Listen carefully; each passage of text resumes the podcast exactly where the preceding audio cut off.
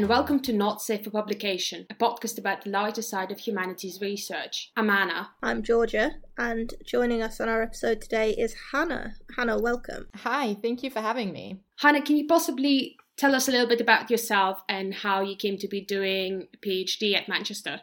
Yeah, sure. So my name's Hannah. I'm currently a PhD student at the Humanitarian and Conflict Response Institute. And really, once I made it to Manchester, my journey from there was really simple. I did my undergrad in history at the University of Manchester, which I really, really loved. Then I did my master's degree at H C R I, so also in Manchester. And now I'm doing my PhD there. So pretty straightforward. And could you tell us a little bit about your research? Of course. So at the kind of most basic level, my research is about humanitarianism in the former Soviet Union. And to do that, I am looking at the case study of the Kazakh famine from nineteen thirty to nineteen thirty-three. So I have been really interested in the history of Russia and the Soviet Union pretty much since my first semester of history undergrad. I did a course on medieval Russia because I already kind of knew what happened in the late nineteenth century, and I knew a lot about the Russian Revolution because I'd covered that before.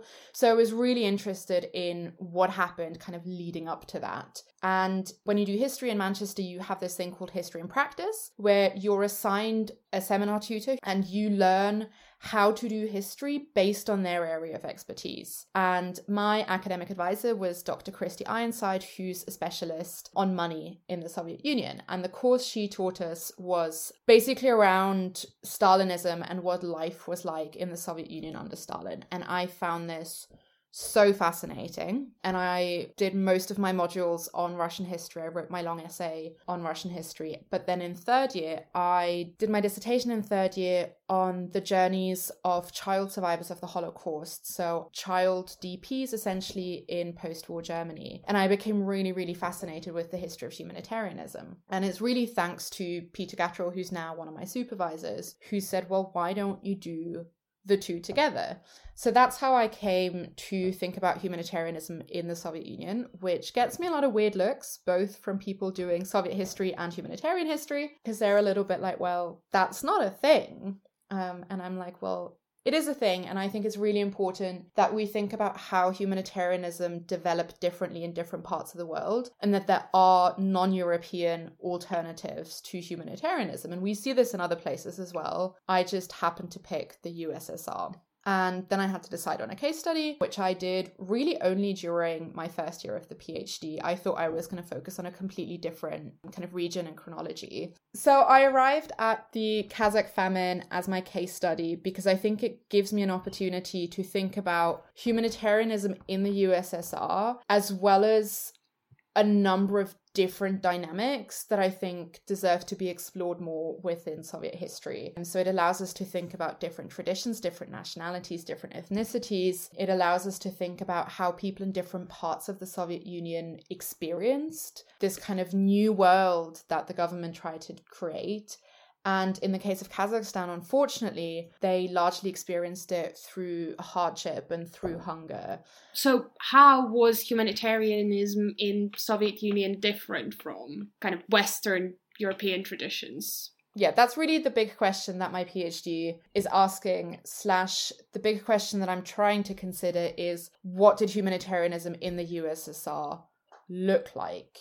And I'm using the Soviet Red Cross as my point of access, partially because it's practical. I know that there's a really good basis of sources available on the Soviet Red Cross. I also think it'll allow me to explore really interesting dynamics within the Soviet Union. So you might not know, some of you might know, some of you might not know, that in the Soviet Union, basically for most branches of government, for most organizations, you haven't kind of all union kind of head office, and then you'll kind of have smaller offices in like different regions and different republics. And it's the same for the Red Cross. So you have a council of the all union Soviet societies of the Red Cross, which is made up of the Soviet society of the different republics. So you'll have a Russian Red Cross Society, the Georgian Red Cross Society, et cetera, et cetera, as well as the Kazakh Red Cross Society. And one of the things I'm really interested in is how aid and relief at different levels of the Soviet Union interacts. So you have the government, you have the all-Union Soviet Red Cross, but then you have local Red Crosses, which might be the Kazakh Red Cross. It might also be the Red Crosses of the neighboring republics, because during famine,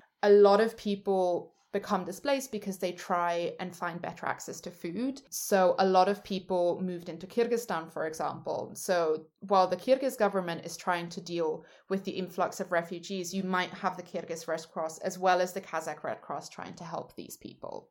The first thing about the Red Cross is that I think it'll be really interesting in terms of how it works in the Soviet Union itself. The second thing, of course, is that it has a connection to the International Red Cross. It's a recognized humanitarian organization. Of course, there are some problems with this, and there have historically been some issues with the Soviet Red Cross and its kind of international relations. Again, I think that's a very interesting history. But so that's kind of where I start. And then what I really want to do as well, in addition to this, is think about what kind of unofficial relief do we maybe have? Like, what do local people do, maybe based on their local traditions, right? Because at the time in Kazakhstan, you do have a very strong tradition of Islam, which itself has very strong traditions of charity and philanthropy that look quite different to Europe and to European Russia. Uh, that actually leads quite nicely into the question that I was going to ask, which is, I apologise if I'm wrong about this, but it was always my understanding that the Red Cross itself has a, a foundation in religion. Like, it started out out as a Christian humanitarian organisation. So I was wondering how that manifests in Soviet Russia, which is sort of a very secular, at least at surface level, a secular state. Yeah, absolutely. So you're completely right. The Red Cross movement, it really comes out of Protestant philanthropy, because it's obviously founded, a lot of people like to really emphasise this, by Henri Dunant, who goes to Solférino, witnesses firsthand how horrible war can be, and from that he decides that he wants to do something against this. And I mean, to this day, all the people working for the I C R C, so the International Committee of the Red Cross in Geneva, are Swiss citizens. So it has a very strong geographic location. And then initially, the kind of vision was that all the different nations who signed up to the Geneva Convention and founded their own Red Crosses would follow this kind of Christian tradition. And that's the case originally, actually, with Russia as well, to an extent. So Russia gets its Red Cross still in the imperial period, when the Orthodox Church is still very strong. And something that I'm looking into at the moment is actually the, the origins of the Russian Red Cross itself. And I think it's fair to say that it actually happens slightly earlier than in Europe, because we have a tradition of women doing nursing, both during peacetime, so very devout Christian women dedicating their lives to helping the poor and nursing the poor. So out of that, there are wealthy women, again, um, so this is predominantly female-led charity at the beginning. We have wealthy women who found communities of nurses. And these are some of the first communities of women providing medical aid. And they go into the Crimean War already as established aid organizations, before this really happens in Europe, and obviously before Solférino. But I think it's fair to say that some of these traditions that come from Christianity, whether that's Orthodox or Catholic or Protestant, are quite similar. And even in the history of the Russian Red Cross, I think there's very much a Eurocentricity in the literature. Um, there's very much a focus on Russian Europe, and there's less of a focus on remote or peripheral regions that are largely of Muslim background and would follow Islamic traditions of relief more likely than Christian. But then we see the establishment of independent Republican Society of Red Crosses, as I said before, that do operate independently to an extent. So I think something that might be quite helpful for our listeners to understand is that while you have the International Committee of the Red Cross in Geneva, different countries will have national societies that, even though they belong to this larger Red Cross movement, they operate autonomously, and they can more or less do what they see fit. They follow their own priorities, et cetera, et cetera. So this really gets at a fundamental issue that I think has been neglected a little bit in the history of the Soviet Union, that the U S S R was huge, and it had very diverse populations, not just in the different republics, but even in Russia itself. And I think it's really important to bear in mind that these are real people with very different experiences of what the Soviet Union is and how the change in government, the revolution, how the Soviet Union impacts their lives. It's quite interesting, you know, how that idea of humanitarianism also explores the ideas of relationship between Soviet government and religiosity and local traditions. This might be a silly question, but what is the most surprising thing you came across so far in your research? That's a really hard question. I can tell you about something really cool that I found recently. So a little bit of background first, because you may or may not know about this. I kind of mentioned the word peripheral just now, and there's this kind of idea that a lot of scholars now in Soviet history are trying to challenge, which is that certain parts of the Soviet Union have been considered to be peripheral in political or geographic or economic or cultural terms. So very early in the Soviet Union, but in the late imperial period, this is really pronounced as well. There's this idea that they're kind of backward. They need to be brought up to kind of the civilizational standard of Russia, right? Because Russian is like the big brother republic, and it kind of continues to be that throughout the Soviet period. And what I found really cool and really surprising is that when I was looking online for primary sources, I came across a poster from the nineteen twenties when, of course, you have famine across large parts of Russia, and it's asking for the help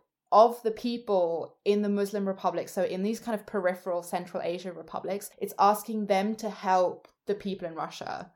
And I thought that was really, really fascinating. And I think that's something I want to dig into a lot more, because in the way that I was thinking about my project, largely I was thinking about aid coming from Russia to these areas in Central Asia, to Kazakhstan, which was suffering from famine, and kind of southern parts of Russia as well. And I've not really, in thinking about these trans-Republican relationships, I've not really thought about the fact that aid could possibly also go two ways, despite the fact that I think it's very important to conceptualize the relationship between the Soviet government and local governments in Central Asia as not being one way.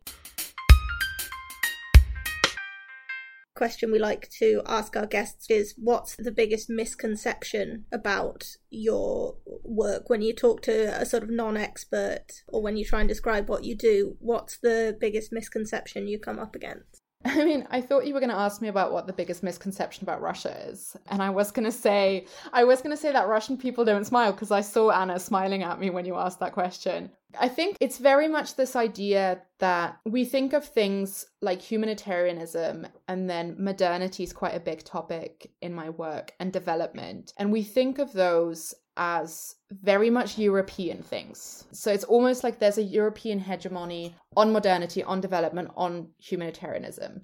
And I think what I'm trying to do in my work is show that that is not the case. And a lot of people find this quite difficult, including Soviet historians. And I think it's really important that we think about those really big questions in a local way. So I think rather than expecting modernity to look the same in the Soviet Union as it did in Western Europe, and then perhaps coming to the conclusion, which many people have done, that the Soviet Union and that Russia experienced an incomplete modernity, I think it's really important to engage with them on their own terms and to accept that it might look different. But I also think there are a lot of parallels that can give us some really interesting insights into the twentieth century more generally.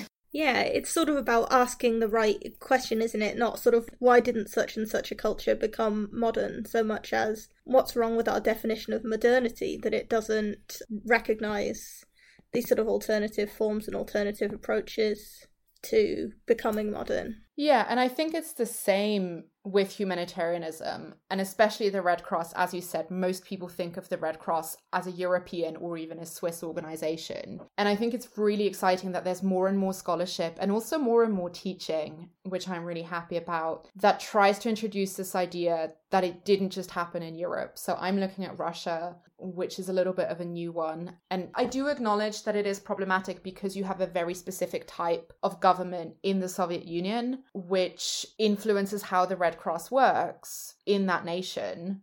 But I don't think we can just discount it without trying to understand how exactly the Red Cross in the Soviet Union operated, how relief was conceptualized, what the relationship between the Red Cross and the state really looks like. But there's also really interesting literature on the Red Cross in Japan. The Japanese Red Cross, a lot of people probably don't know this, the Japanese Red Cross was one of the most efficient and one of the biggest and one of the strongest national Red Cross societies in the twentieth century. They were very active during the Russo-Japanese War. Yeah, they were. When you look at the wood cuttings of the war that were kind of circulated, there are specific ones which propagate the activities of the Japanese Red Cross, which were sort of aimed outwards from Japan, talking about humanitarianism in Japan, kind of trying to set a different idea about Japan into the world. It's really, really cool. There is some really interesting visual history to Japanese Red Cross. Definitely. I, I love that you're nerding out about this as much as I am. I think we see then in the kind of wider discourse of the international Red Cross movement, it's really a wake-up call. And I think especially for the Russians, it's really a wake-up call because compared to the Japanese Red Cross's medical aid, the Russians fall way short, even though they are one of the biggest Red Cross societies at the time. And obviously, if you're familiar with Russian history, you know what happens after the Russo-Japanese War. So it, the Red Cross in Russia, it comes in from my reading so far of the imperial period at very crucial moments in Russian history. I really like your idea of kind of going local because our understanding about the U S S R tends to be very sort of centralized, very state dispersed, you know, anything, any sort of social support is going to come from the state, is going to come through your local party committee. And that's kind of how we understand it. And I think it's so important to look at the local level and how the communities function and how the communities locally respond to some of the challenges that they have to face.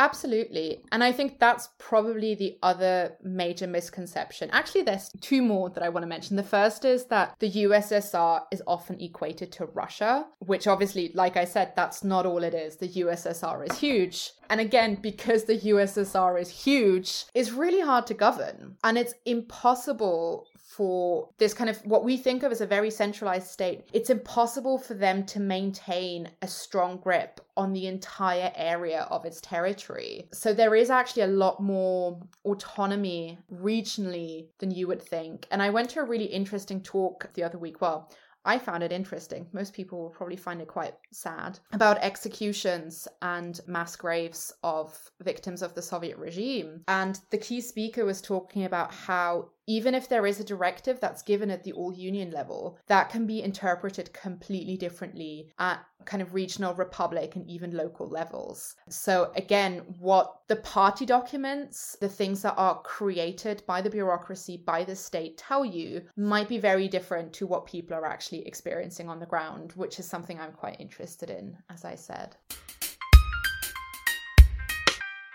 So that's gotten depressing. So a good point to say that we usually ask our guests to tell us something funny or lighthearted about their research, something that brightened up their day and might brighten up the day of our listener. I mean, something that always brightens up my day is food. And what I will say, so for my PhD, but also before when I started learning Russian and was in the process of learning Russian, I spent quite some time in Russia, and Russian food, I think, is absolutely incredible. So if you'd like, we can talk about Russian food. That would make our listeners happy. I know someone who'd like to talk about Russian food. I mean, I, I have a confession to make, and I feel like that might get my passport taken away from me, but I don't like beetroot. I was going to say, if you tell me you don't like borscht, I'm going to be so upset.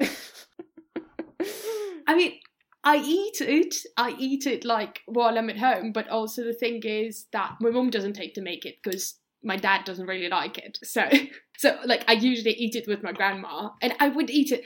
What I do love is called borscht that comes from Lithuania, that they use kefir to make, and that I absolutely love. And that does have beetroot, but in the amounts that I'm ready to deal with. But yeah, I'm not a big beetroot fan. I cannot understand, for the record, shocked faces from the guests today. I love it. It's my favorite. It's one of my favorite things to eat. It's one of my favorite things to cook. I think it's beautiful. And I think it's so interesting. We're coming back to this idea of localization. It's so interesting how there's so many regional variations. Like, I have a Ukrainian friend who was like, you need to put beans in your borscht. And I was like, no, why? She's like, because that's what we do in Ukraine. And I'm like, oh, and I love beans. I might try that. That is like a major question because, you know, we love to try and divide up our history with Ukrainians nowadays. And one particular bit is where borscht comes from. And then Polish people come in and they start debating with us that it's actually a Polish dish, and it's it's a comp- it's a complicated thing because the vast majority of food historians writing about the subject can't properly place a borscht because broadly it's any soup with beetroot, right? And it's just borscht politics are very messy. I mean, I think it's a great metaphor for the history of the Soviet Union more widely. It's very complicated. It's very interwoven. There's regional variations that as outside observers and as Westerners, we don't necessarily understand or know about. And I think it is fascinating and delicious. And it's red like blood. So it's, it's got that going for it. I have only learned to like beetroot in fairly recent years, and I have still never had borscht. So I will... Uh... Well, that's easily fixed. Yeah, that's true. I would be happy to make you some borscht. Send it to me from Switzerland. Yeah. Well, or when I'm back in the U K, well, we can have a little borscht party. Consider that a date. Yeah, what else? I have a great story, if you want to hear it, about snow in Russia. Uh, yes. So I was in Russia for part of my first year. I was working remotely from Moscow. And during that time, I was teaching online because obviously no one was in the university physically. And Russia had a very cold and very snowy winter. So the snow came really early. So I was sat at my desk teaching in about November, way before the U K got any snow. And suddenly there's a really loud bang at my window. And it turns out that our security guards, so we had a little, where I lived, we had like a little hut um, with security guards, had thrown a snowball at my window. So because I was trying to listen to a student that I was teaching, I start making like really weird faces and like waving my arms around for them to stop, like trying to indicate that I'm teaching and kind of doing like a silent sign. And my students got so confused. And then I had to fess up to the fact that um, I was being distracted by people throwing snowballs at my window. So, yeah. We've had sort of a weird sprinkling of snow today, but we are just not getting proper snow at the moment. Any snow that Manchester gets is immediately melted, and then you hear reports, you hear reports of parts of Manchester flooding, whereas, you know, back at home at the moment, they've got like a lot of snow and it looks really lovely. And I'm so incredibly jealous. Do you have snow in Switzerland at the moment? We do. And so I live kind of high up, sort of mountainy, kind of like a mountainy region. So we've had quite a lot of snow. And yeah, it's been pretty good. I get to like look at people skiing from my window, which is quite nice. Um, makes me feel a bit sad, especially because, you know, I'm not researching the most cheerful of topics.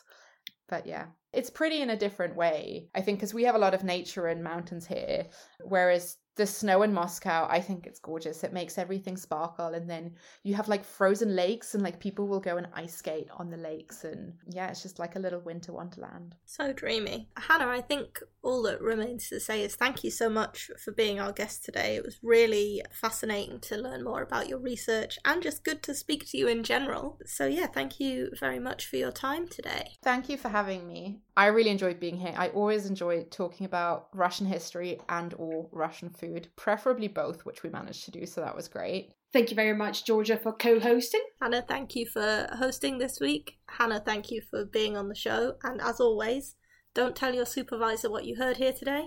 What happens in the podcast stays in the podcast.